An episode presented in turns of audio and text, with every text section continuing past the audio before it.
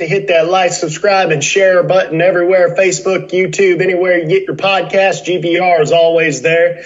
But as usual, George, we got to thank TSR Racing Products, Chance Performance Parts, BRG 3D printed parts, Syntex Printing out there in Temple, Texas, and Driven Racing Oil, where you can use the code GBR10, get yourself 10% off your order.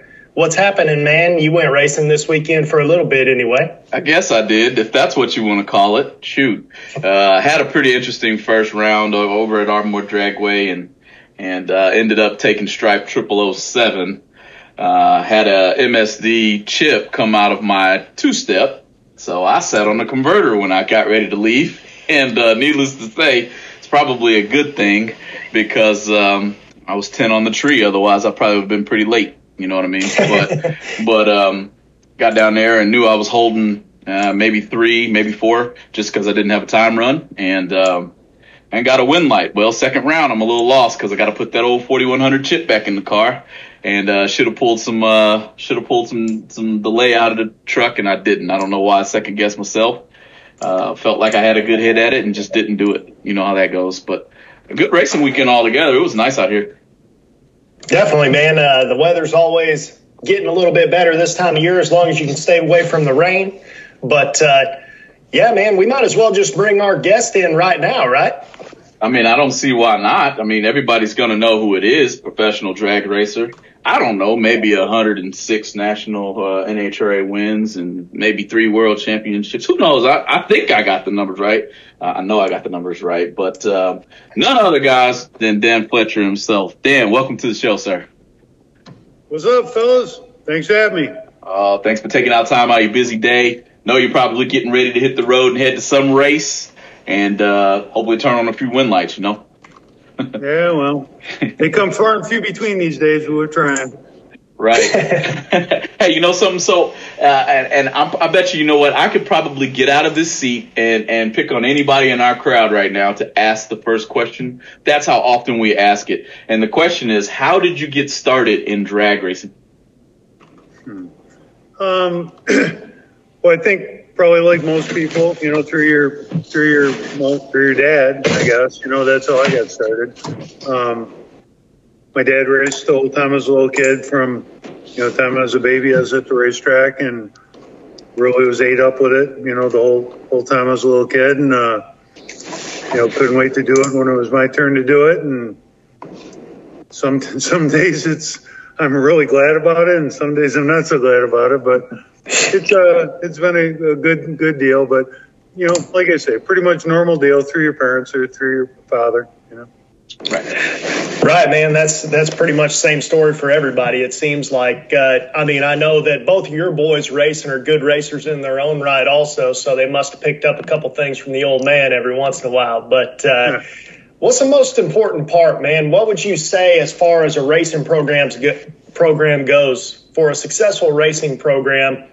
what what would you say this is the number one thing you got to do? Is it is it money? Is it just time invested? I mean i see you all the time out, out at test and tune at Galot. You'll make like one pass or a 60 foot run and then you'll go home to work on something and just kind of you know just keep making laps. Yeah it's interesting you know because immediately my off the cuff would have been just most important thing is just dedication, preparation, putting in the time, attention to detail, blah, blah, blah. But I don't want to sound, you know, trite, whatever, but well, you said the get go, money. well, money helps. money fixes a lot of problems. I mean, it's, you know, no doubt about that. And I've, I mean, it's intuitively obvious, but until you just like we're saying it like that, I mean, I would just say work, hard work, and, you know, blah, blah, blah. But you know, hard work, if you don't have the money to buy the parts you need and do what you got to do and get where you got to go, then you can work as hard as you want. But if you don't have the, the wherewithal to get there, that's, I guess, that's the way it is with anything in life, you know? Back to the first question, how did I get into racing? Like everyone, you know, blah, blah, blah family. But it's funny when you say that. One of, one of my kids' friends, this kid from home, Ben, affectionately known as Buns, um, his parents you know, had nothing to do with racing at all. Well, he was friends with my kids, and he was more ate up with racing than any little kid you ever seen. And now, as a 30 year old adult, he's ate up with racing. So I guess there are, are other ways into it. You got to, if it's not your dad or your family, you got to be friends with someone that does it because he he's just as over the edge as anyone ever could be. And his parents didn't couldn't spell race car. So it's uh, so it's your fault. You ruined his life too. Then I ruined a lot of lives. so there's a guy in, uh, in Buffalo, a very uh, uh, well-to-do attorney named Paul Cambria. Um, he knew nothing about race cars at all. He was friends with another friend, blah blah blah. He bought one of my race cars. I had a, a 2000 LT1 Stocker a Firebird, and he bought that back in I don't know, probably the early 2000s or so. Well, that poor bastard, he's got two COPOs now, a big stacker, and you know this and that. And he's spent, I guarantee, a million dollars on on drag racing Jeez. because of me. So I'm just trying to spur the economy. no, it must be nice for sure. So, you know, sticking along that those those lines and kind of all the cars that we get and accumulate and parts and everything. In your opinion, what are the most important parts on the car to concentrate on making it repeat as often as possible? In your opinion? Yeah. Um, right from the get go. I mean, tires. You know, obviously I'm a well, not obviously, but I'm a Mickey Thompson person. I've won 106 national events, and um, every one of them except the very first one has been on Mickey Thompson tires. Wow. Um, so a good a good tire, a good slick is obviously super important. And I'm not just trying to be a whore, but you know, tra- trans and converter. You know, I mean, and converter, rear tire, um, the proper, it's not a component per se, but the proper recipe, the pro- proper chocolate chip cookie, you know, having everything that works together to, to repeat properly. Um, shocks, obviously, proper suspension configuration and setup. Um, it's not rocket science, but you know, you can also get lost too. But first thing I'd say is tires and then, you know, the right rear gear, the right tranny gear, first gear, right converter, you know, just having the right recipe, you know, and having the right components. Yeah, you say shocks too, and I'm just going to throw a congratulations out. I know everybody might know, but Dave Conley uh, purchased competitive suspensions, and uh, that's just going to be good for every, all parties involved. So congratulations goes out. Going bracket racing to uh, the new owners of competitive suspensions. Uh, don't be shocked if you see me uh, knocking on your doorstep for some work on my on my shocks. So. So, day in this day and age, we've kind of been already alluding to this question, but this day and age, can you get away with having a great car or a great driver, either or? Or do you need the driver and the car to both be top tier? Because anymore, there is no leeway where you know, back in the day, everybody, you'd say they hold a couple numbers, they put a wheel on you and just ride you through when everybody's back dialing on us back in the day. I'm sure that you were one of the first people to start spot dropping people out in NHRA and stuff like that. We know Thomas, wasn't it Thomas that spun it around spot dropping? Yeah. yeah. So, well, not spot dropping, but he spun it around. But, but, uh, but are there certain aspects of, uh, you know, like for example, everybody says, and, and everybody might be right whenever they say this, Nick Hastings might very well be the greatest of all time. Is that because he's Nick Hastings or is that because of all the seat time he has? Well, I, I don't mean to waffle, but I mean, it's not just one or the other. Obviously, he's just an amazing natural talent. You know, he's just, I mean, he's just so good he's never going to be worse than, you know, I'll say mid 20, but probably low 20. And when he knocks a red, it's never by more than a couple thou. I mean, he just, he never makes a bad run. Very disciplined, you know, make, and obviously making a lot of runs helps, but yeah, I'm not going to say making a lot of runs is overrated, but people always want to do a, when I was doing well in my heyday and, you know, winning a lot of NHRA stuff, that I raced two cars and I raced a lot. Yeah, it helps, but I mean, I felt like I would come out of the box strong. at the Winter Nationals, you know, the first race of the year. So seat time certainly helps. Um, but just natural ability and preparation, you know, that. So back to your original question of can you, you know, is it all driver, all car? Can you get away with one or the other? Well, on any given day, you can get away with being having a pile of shit car and being a terrible driver. But on any given day, you can be absolutely flawless and have your car be flawless and still get, you know, still get cracked. I mean, so there's so much luck involved, but I mean, obviously the better guys win more often. And people might want to sit back and be bitter and, you know, how can that be? And well, they're better than you. You know, I right. mean, that's just, and back in the day, and, you know, when I quit Xerox to race full time, blah, blah, blah, I was just better than everyone. I mean, I, I did really well. Well, I'm just not better than everyone anymore. everyone got a lot better. You know, I think I think I'm still pretty good, but everyone got so much better. And just it's super super competitive. The the the talent differential is not. That's why it is so amazing that someone like Hastings or Serra, you know, that a handful of guys can consistently win because there are so many guys out there that are so good, that are just so good. So for these guys to win as often as they do, it just speaks to how really good they must be. You know? Right. Well, and uh, and we were talking about this a little bit with Jake last week, where if you look through the results, like you can find anything that's been on Motor Mania TV, the results are on Drag Story. You can look at round by round and see what happens there are a ton of times where someone like Nick Hastings or Jeff Serra leaves the starting line, and if that's all you see, you're like, oh, they're done. But they somehow can turn it into a win because that's how good they really are. They can make you think something else is happening down the track as it's happening and make you mess a race up that you never should have lost. Hmm. That's why they're so good.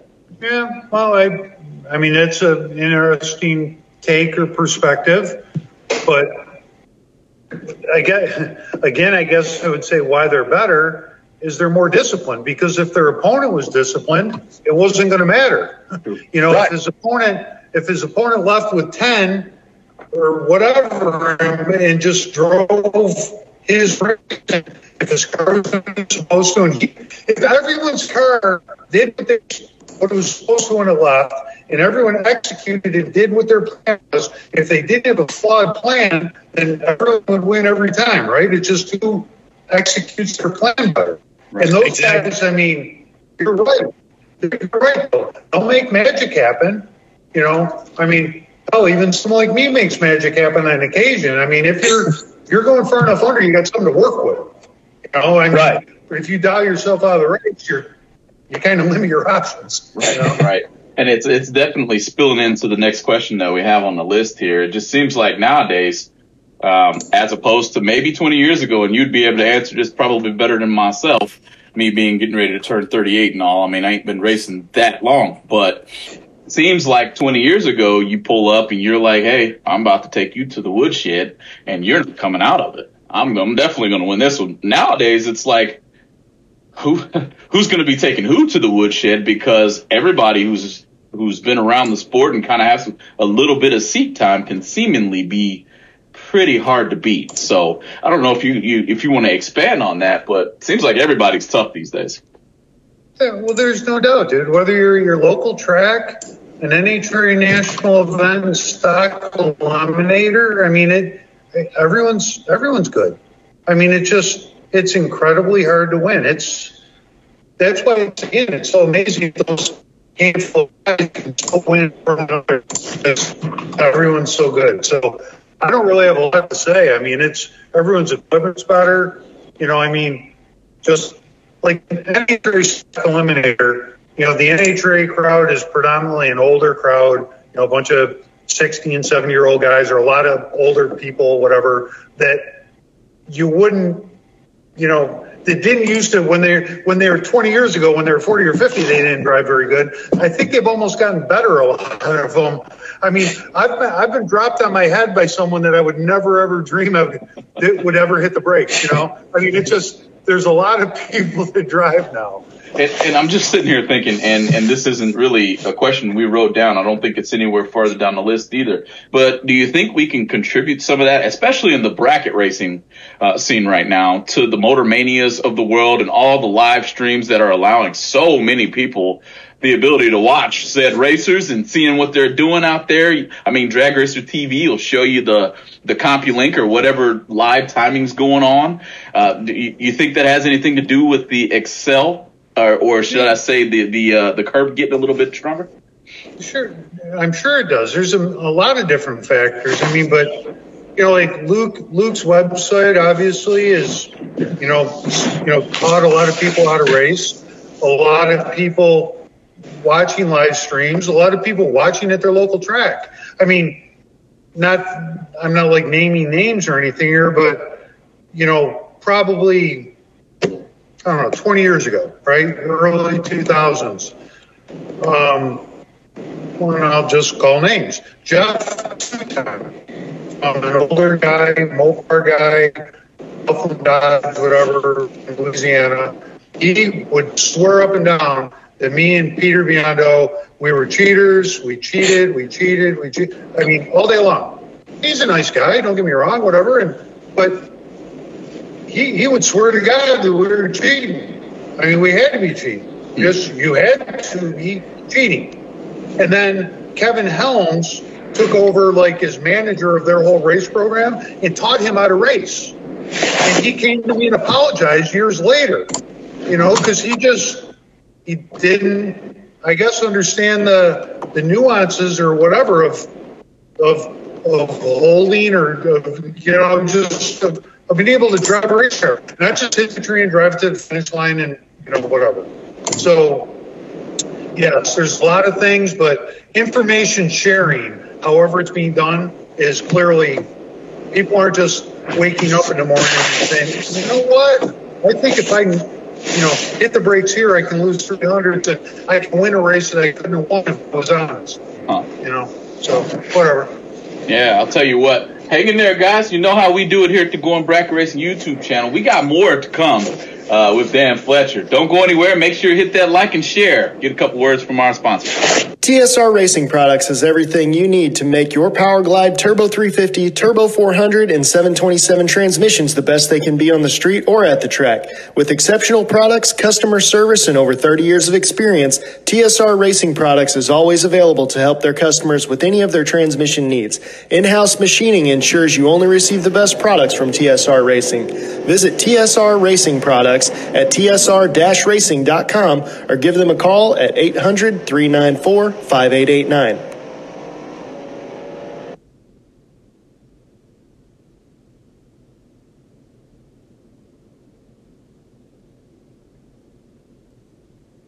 BRG Motorsports 3D printed racing parts are able to provide you with whatever you desire to enhance your drag racing operation.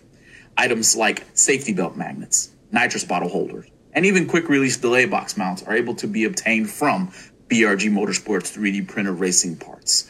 Have a look at top selling items such as helmet hooks and steering wheel hooks, which are proven to make it easier to maneuver throughout your race car. You can contact BRG Motorsports 3D printed racing parts at telephone number 765 729 1177.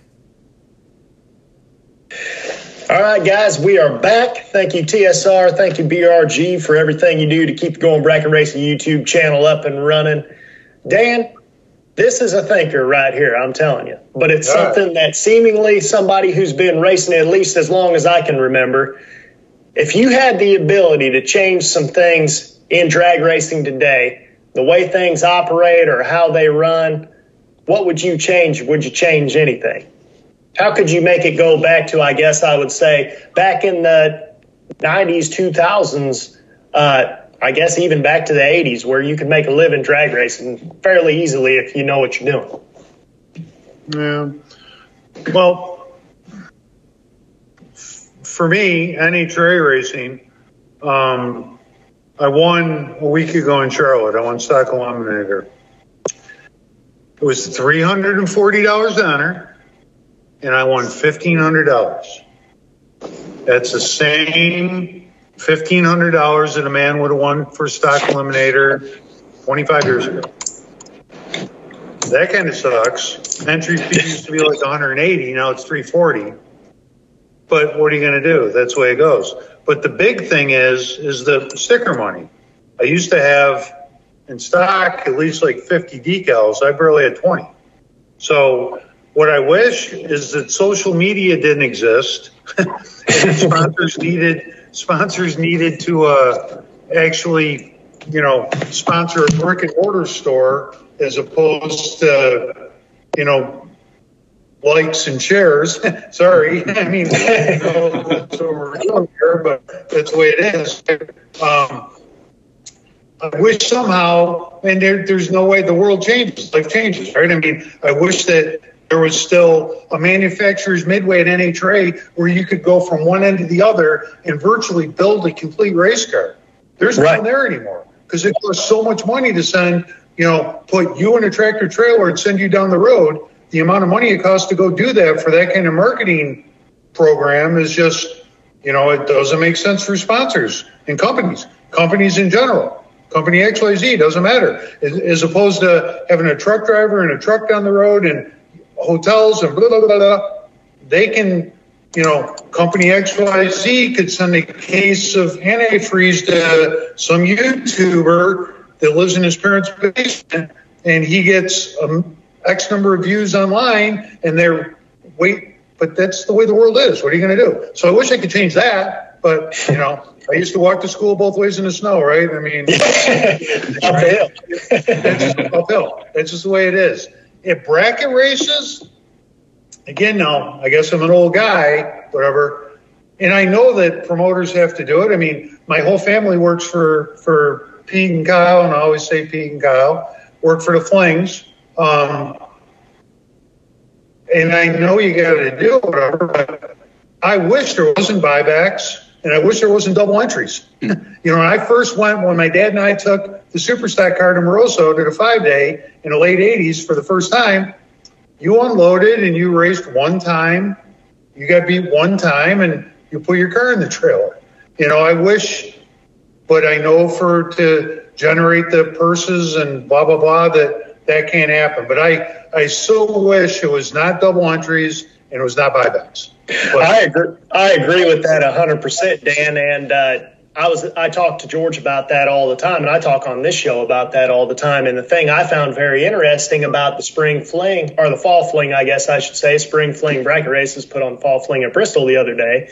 The thing I found very interesting is look who you saw in the later rounds. It wasn't the names that you normally see. There's a lot of guys who lost that first entry, and they only had one gun going into the next round, and they didn't get very far. That being said, Kyle Coltrera was very deep. Kevin Brandon was very deep.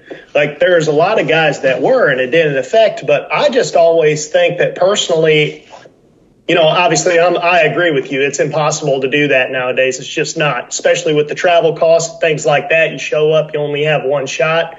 That's that's tough. Now, if you know you're getting into it, it is what it is. But the thing is, is that if you, you know, I just think that it, it always will show who's most prepared at the end of the day if, if you got one shot. Well, I don't know if it will or won't. Actually, again, while you're talking, I didn't really think about that. That you know, the better guys multiple chances, i.e., double entry, buybacks. I mean, it, basically four tries, right? I mean, as opposed to one that might actually help the guy that isn't as good probably win. And I and I wasn't saying it for that reason. I mean, really, I mean, but I probably do think that when you give, you know, the guy that's whoever is the best of, of today, pick whoever you think it is. You let him double and let him buy back, and that guy was better than you to start with.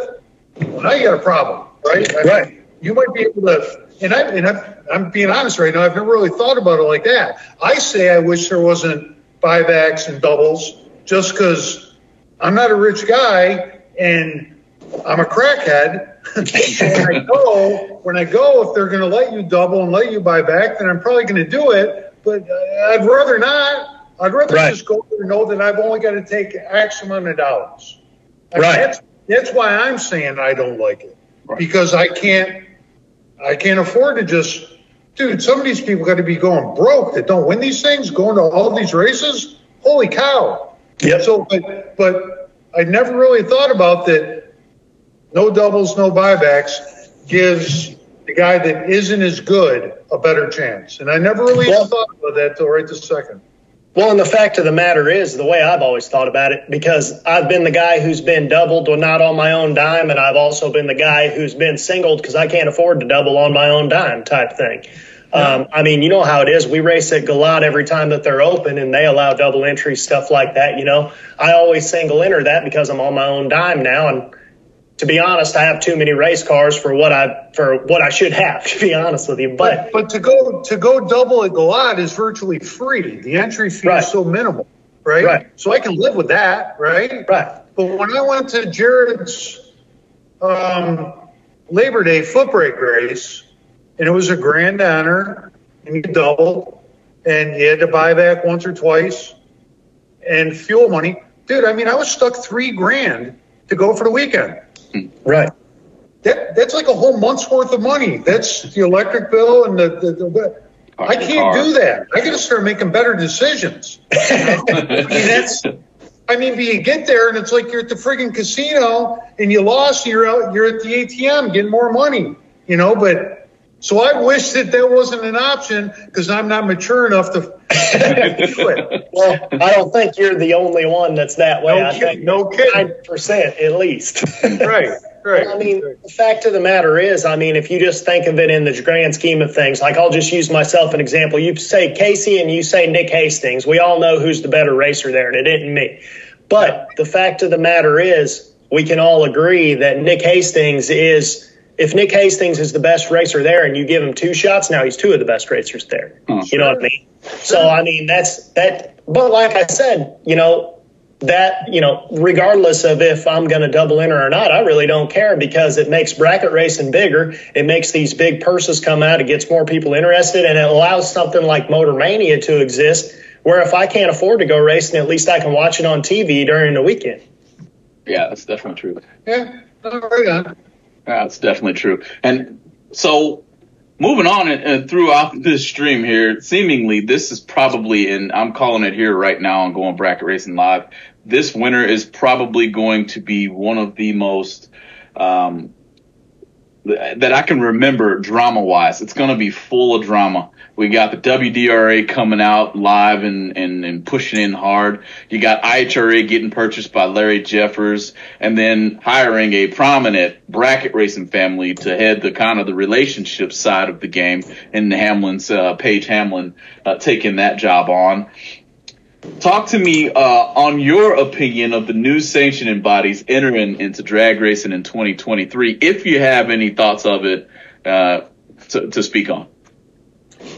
Well, I'll, I'll be honest. I don't really have a lot of opinion. Um, I, I know that IHRA, the way it was existing, was basically a membership organization, you know, for bracket racing, and they service their tracks, um, had their Summit Super Series, had their bracket finals, and what have you.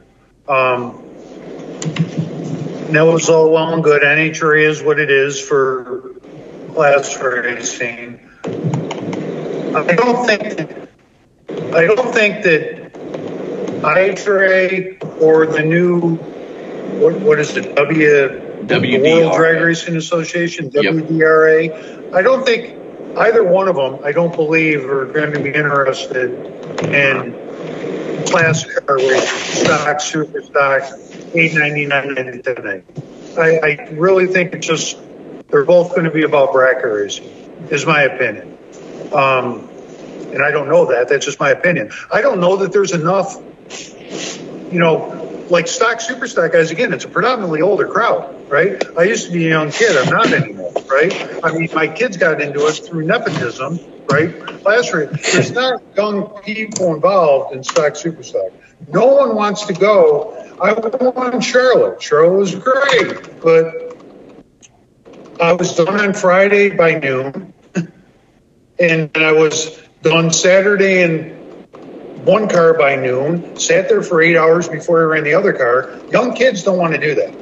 And honestly, with the COVID year and not getting an NHRA race much, you know, I got to tell you, the, the luster wore off that apple for me a little bit. I'm, I'm really down with sitting there just doing nothing.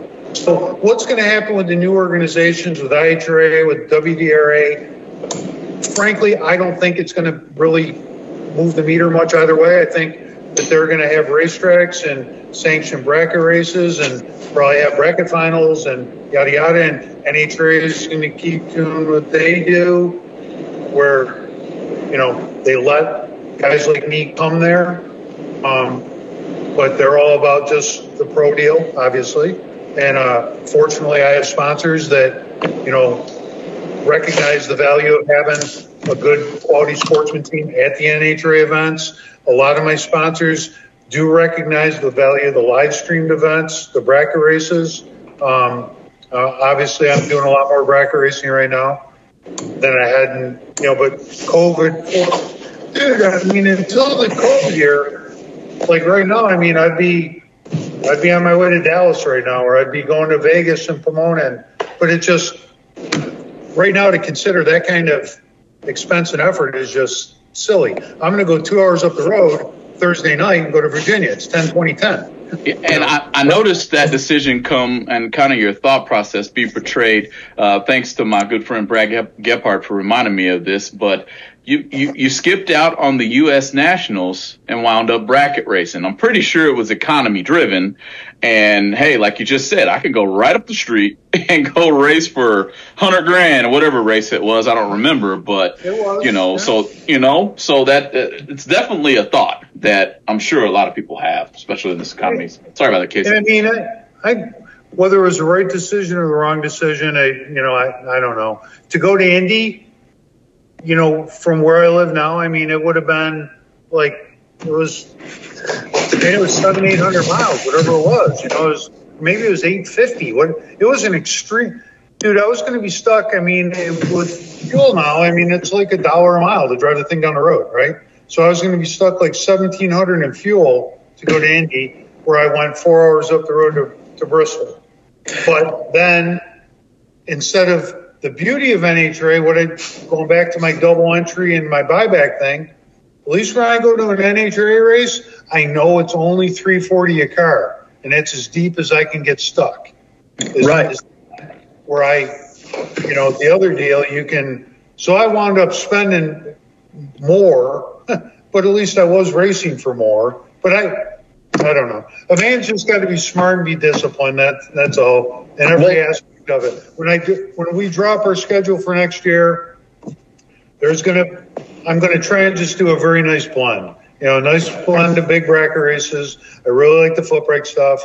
Nice NHRA, you know, six or eight national events there, some divisional races, you know, the local bracket scene down here. I mean, there. Fortunately, I'm down here now, not in upstate New York. That's all I can say. Uh-huh. well, and the fact of the matter is, man, it's like you were saying earlier. It costs you three hundred fifty dollars to enter at Charlotte and everything. And yeah, that is what you're going to spend, and it is what it is. But you're going to VMP to run three races, all for more money than that for fifty bucks more, and you get three races. I mean, you just can't shake a stick at it, you know? Yeah, but, but when I go to VMP, I'm going to double. Yeah. yeah. and I'll probably have to buy at least one entry or two entries back over the course of the weekend. You know, I so I'm going to be stuck a grand in entry by the time you leave, you know. Yep. But you'd be but, stuck a grand in three days of entering NHRA too. Yeah, well, 680, you know, but I'm helping you out. I'm helping out your rationale here. Uh, it's, dude, it's not for the faint of heart, no matter what. That's what I say, though. I wish that, like going to VMP, I wish that it was just you could only single and not and not buy back. That would be so much gooder. But I know then they couldn't pay 10, 20, 10. I get it. Right. I, I understand. I just uh, I should have been born friggin' rich instead of handsome. That's all. I know it, man, and ain't it the truth? So yeah. I, I, have a question for you that pertains just to you know we North Carolina racers, but I want you to kind of. Uh, kind of expand on this. We had Tyler Bohannon on, and obviously they're big into class racing, the Bohannon and stuff like that. Uh, we were talking to him about you know stock and super stock and how you have to have certain parts for this, certain parts for that, and people don't really recognize like, oh, these cars aren't necessarily as consistent as your hardcore bracket car, but that's why. Now, that being said, do you think that if they were a little less stringent on rules packages, at least for like super stock or something, because there's a little more leeway there? Do you think there would be a little more interest in that type of racing? Just say like maybe maybe for example, you don't have to necessarily run a quadra You can run 4150 like everybody has, something like that. No, I don't, dude. I, I I don't think that uh class racer guys are class racer guys, and I don't think that. No, I don't. No, I don't. I don't. I don't think that if they made it more of a bracket race. It's already a bracket race. That's all it is, right? Right. Get hooked heads up. But the the and I, dude, I'm far from being that guy. But stock and super stock, I mean, it is. There is a purist aspect of it that it's not supposed to just be a bracket race, right? I mean, right. you're supposed to make your car fast and work on it. That's never been my thing. I've always just been a bracket racer that looked at it as an opportunity to you know, to win a make a living. Well, dude, when I left Xerox, I mean, it, I looked at, you know, all I had was one car, my dad's car, and super stock was a bottom ball bracket to the trans brake, you know, and I, the car wasn't real far in the index, but it was far enough. And if you don't get hooked up, heads up, you know, blah blah blah. So I mean, for me as a bracket racer, it was a great opportunity to I can go to one of these things and make damn near twenty grand. And I mean, and I looked at the competition. I'm like, I can go win these things. I know I can. Well, anymore with the bracket racing landscape that is now, you know, young. Well, you know, here I'm going to say now what you said might make sense because young kids they don't want to have to go through all these specific things and you know whatever to build this car and it's got to be the heads have to be this and the blah blah blah. They don't want it, but that's stock and super stock. And I, even me being a, you know, just a bracket racer guy, whatever that does that, I wouldn't want that perverted. You know, it, there, there has to be some stock and super stock is supposed to be different. It is just a bracket race, but it's not. You know, and I, I wouldn't want to see that aspect taken away. And I'm not that guy, but I would right. want to see it taken away. Right. Now that being said, I know you you run some CCRA stuff out here, yeah. which Carolina Class Racers. That's that's what I was getting at before I got off on a tangent. That's why I was saying around North Carolina. But so compare and contrast that kind of for us versus NHRA because they're still, as far as I know, I mean the little I do know about it, they're still pretty pretty good about paying attention to stuff, but they don't do the heads up runs as far as I know. They don't do teardowns as far as I know. Um, I know you've you've won a couple of them, right? Yeah, no, my, my, son Timothy and I have done done well at them. They do a great job with them. The people that run Tabitha and her sister, they they do a great job running the deal. Um, and they're all legal class cars, and that's almost kind of self policed because everyone knows everyone, and everyone knows that you don't have, you know, don't take it the wrong way, but just some, you know, show up with a station wagon and claim it as a, you know, GT whatever. When you know, right. they, and everyone knows that everyone's car's legit. They're all.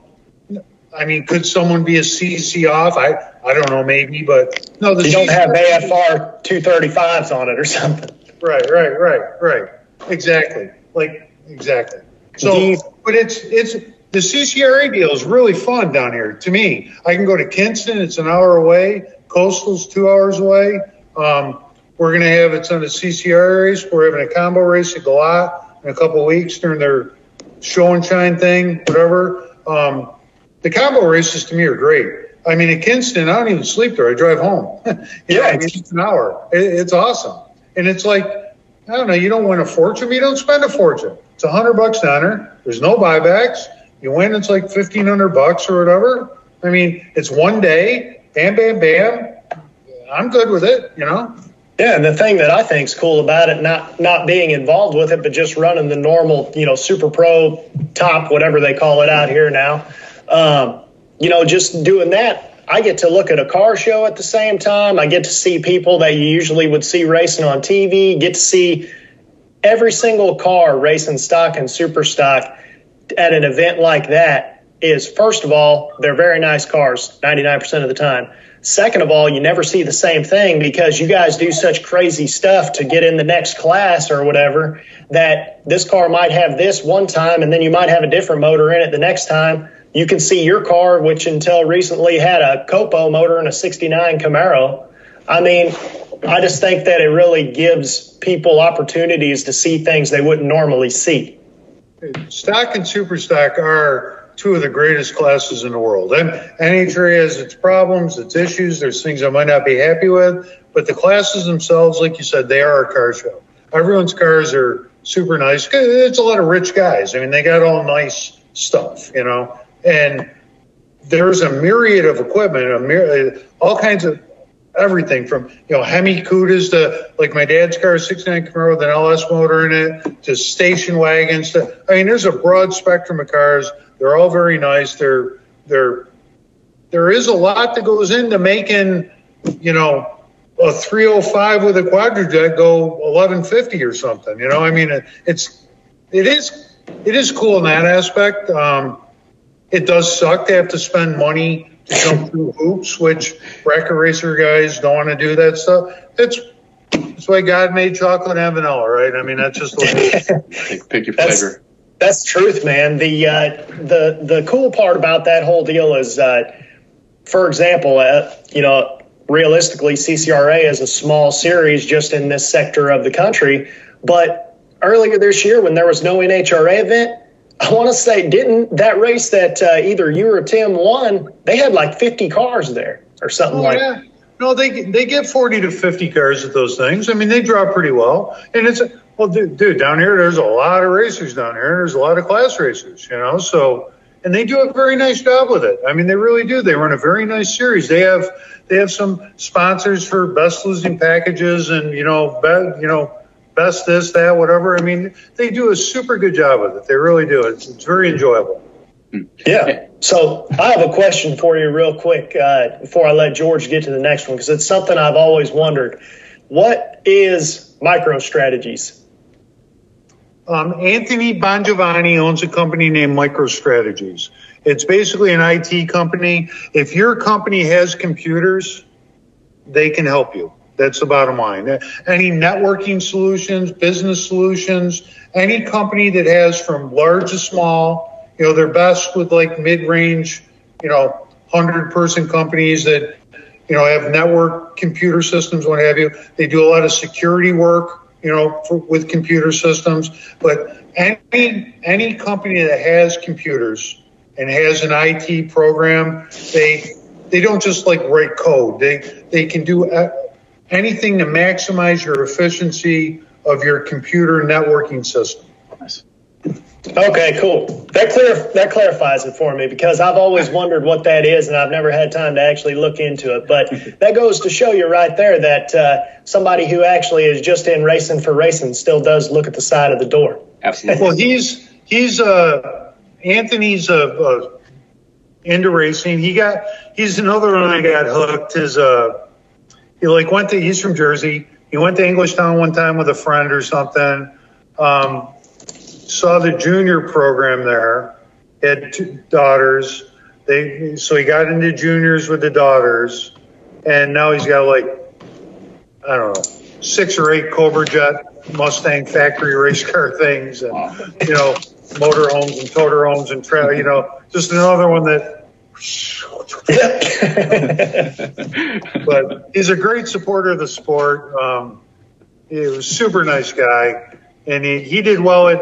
I went to Maple Grove for him to the Keystones because that's basically his home race, and he uh, he got the Sunday, he got the four cars, but he went down there. So he's a good racer. He's won races, beautiful stuff, you know. So and and I'm going to caveat this question by saying I can imagine myself one day possibly this is definitely something that could happen, guys. So uh, go to visit Casey and find out that old Dan's having a party at his house. Well, I can see myself finding my way, hopefully with your uh, supervision, into your trophy room Okay, and yeah, maybe I get lost in the gold. I don't know what'll happen. My eyes might just turn into dollar signs or something. I don't know. But I, I, we asked this question to Jay Coughlin too. 106 national event wins. What else is there for Dan Fletcher to accomplish that would make you, I'm pretty sure you already feel you have to. There's no way you don't. And if, if you have this, a, a thought process that you aren't accomplished, go to said trophy room, and I'm sure your mind will change just instantly. Okay. Here, you want to go to said trophy room? I, I sh- heck yeah, I want to go to said trophy room. I don't know if you're going to really like this or not. Hey, I don't think there's a way to dislike 106 national event rooms. Anna, now we're walking upstairs in the shop. It's the Walking man upstairs cave. in the Look at shop. this. It's a man cave. I, I knew I was No, right. this is Tim- Timothy and I's race shop. Um, So we don't have a shortage of Mickey Thompson tires. Absolutely uh, not. we got some Mickey's in the wall. All right, this is sad and embarrassing. Ready? Here's the trophy room. Boxes. Those boxes. Trying to do this right here. Uh huh. Yeah, I'm not doing it very good, but I wish the camera faced the other way on the laptop. But not not those boxes. All of these boxes. See that? Like that to that. That one says number. Oh, that's from 08. That's Wow. from 02. That's when we moved down here. That's a better. That's terrible, but when we moved down here, we had to package up 100 trophies. Well, that wasn't the easiest thing to do because you didn't keep the boxes when you won them. yeah. So we had to get like 100 boxes off Amazon. And man. right now, right now, because of the living configuration here, um, they're still up in the attic above the shop. so they're all, what's my trophy room? Wasn't that impressive? it was great. hey, it, it seems to me like once you win uh, that many races, that you don't care about the trophies much anymore. Because No, Nick you're. Hastings Put- looked similar to that. I put that one out for you. That was the most recent one. Got it. That's 106 from Charlotte. 106. That was the one that put me past Frank Manzo into second place. So I, I, I got that one out for you. So so and and and what what else do you feel like you need to accomplish, if anything? Um, God, don't take this the wrong way, but nothing really. I just, I want to just pay the bills, you know, keep the lights on. Um, I'm very proud to have had actual, legit, real corporate sponsorship for over 25 years. You know, super proud of that. Um, just want to, you know, I, I, dude, I don't, I, I'm not that guy that needs, uh, you know, needs the limelight or needs anything. I, I just want to just, you know, keep the lights on. I would like to probably, it, it's not going to happen. For a while, I did kind of have a hard on to win. I wanted to win the stock national championship. And I, but I don't really race for points anymore. But now that I'm down here, maybe I will. You know, I, I don't know. We'll see. Um, but I won super stock twice and comp once. I wanted to win the championship in stock, and I finished second and third several times, just never won. I would like to do that. Um, I want to run my win total up to probably at least 115, you know. So, I, and when I ran 20 national events a year, that wasn't undoable. well, now that I'm going to run, you know, eight, you know, it makes it a little harder, you know, but. Um, it does suck for me down here now for NHRA that uh, um, Atlanta closed a year ago. You know, NHRA sold Atlanta, and Richmond not going to have a national event next year. So two of my local national events got taken. So that, and it makes it hard to go on your horse. You know, to go to more races. I mean, I got two Charlottes, Bristol, Gainesville. Um, go to Maple Grove, that's five. Then to go to Norwalk is 600. To go to Indy's like 700. I mean, it, you know, it's, it's hard to justify going to those things, but you know, you got to represent your sponsors and do whatever. But, um, So what do I need to do? I just need to keep the rent, keep keep the rent paid, the lights on. You know, that's keep my sponsors happy. That, that's that's all I need to do. So we've established you're headed to VMP this weekend, triple threat. Are you going to go to the OG Million? No, I'm not. Um, and I could, and I thought about it, but honestly, that's the weekend of the Galot um, combo race thing, and I'm not even going to be racing, but I offered to help um, the track run the event for them. Timothy will be racing the ATI Stocker there, and I'm going to go there and you know just help out. Um, I took the motor out of the super stock car two days ago. Um, set that on a truck today to send it up to my engine builder, Brian Tilburg, to get it rebuilt for next year. Um, again, at this point in time, here it is October, right? Um, that motor in that car is a COPO bottom, stock COPO bottom end with a race top end. Got ported heads and whatever, but it needs pistons and so it's October.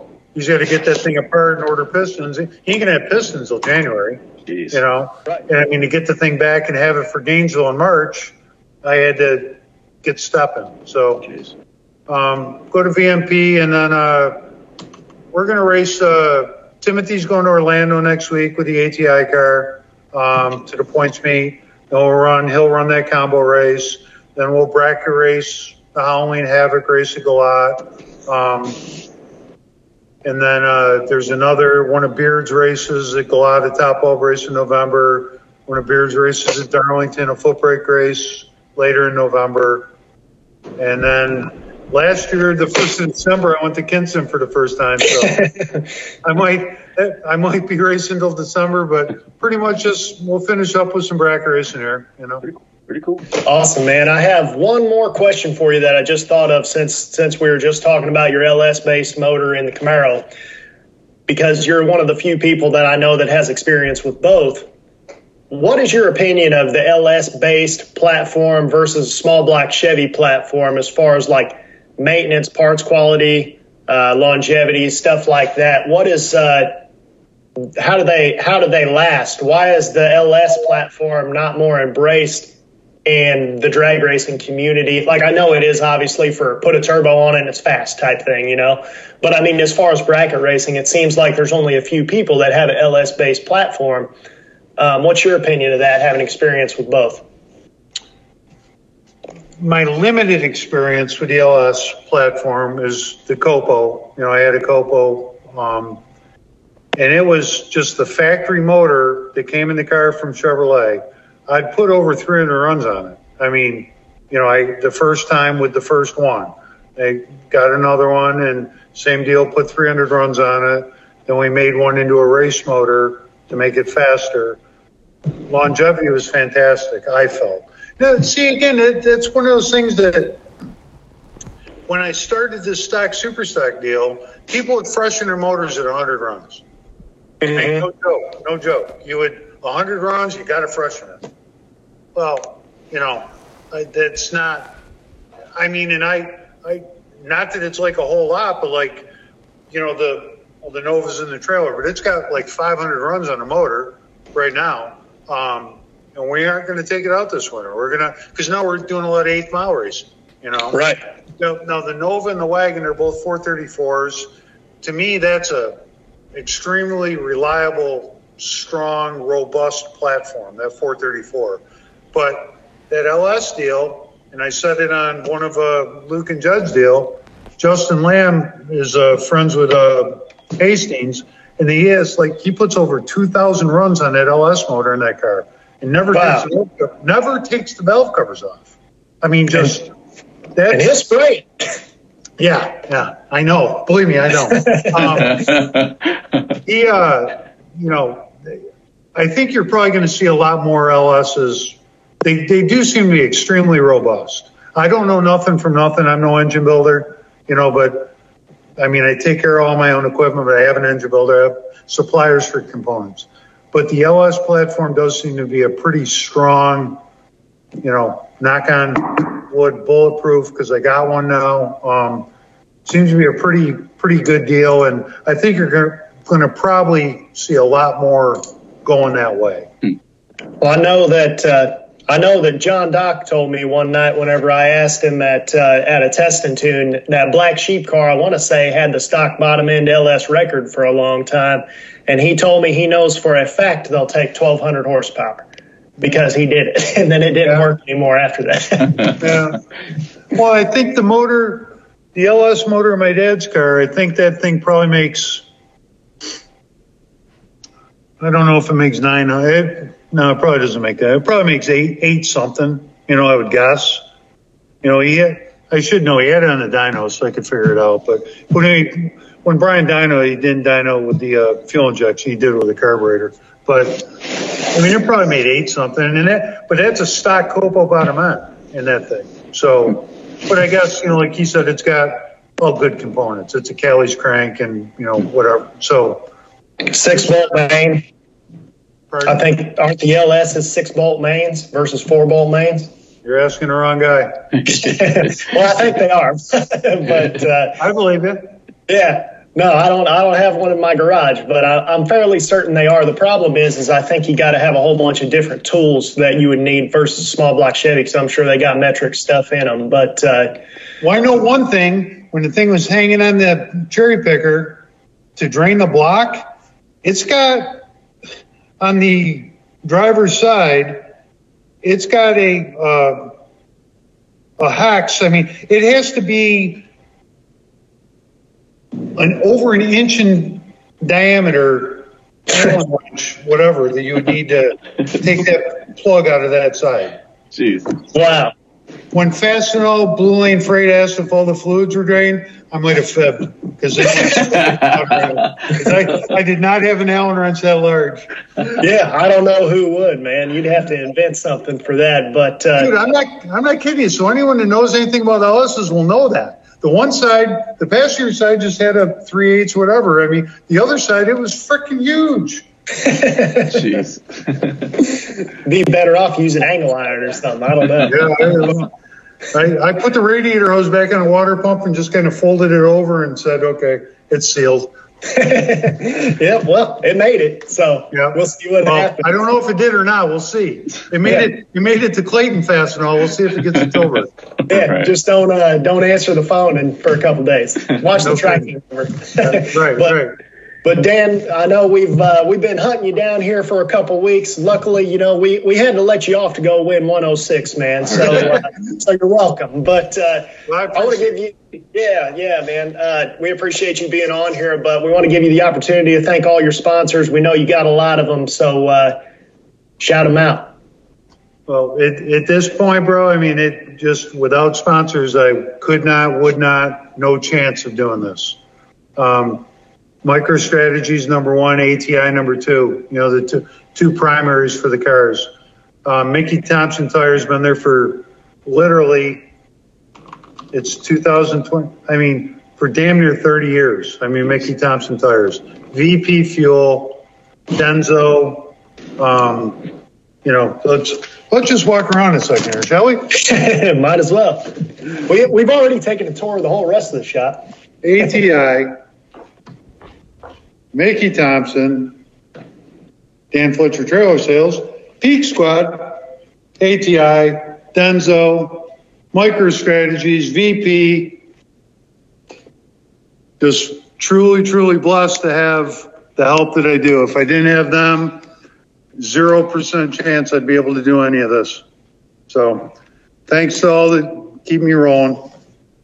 Absolutely, man. Well, we want to thank you again for being on here with us, man. Uh, taking time. I know you four race cars. I, I only had two race cars, and I know how much work it takes. So I can't imagine having twice that work. But uh, appreciate you taking some of the time out of your schedule to be here on GBR. Everybody got a shout out. Driven Racing Oil, Ken Jones Performance, Team 14, Syntex Printing, TSR Racing Products, Champs Performance Parts, and BRG 3D Printed Parts. And other than that, George, what do we say here? As always, we'll see you guys next Tuesday. Thanks for joining us.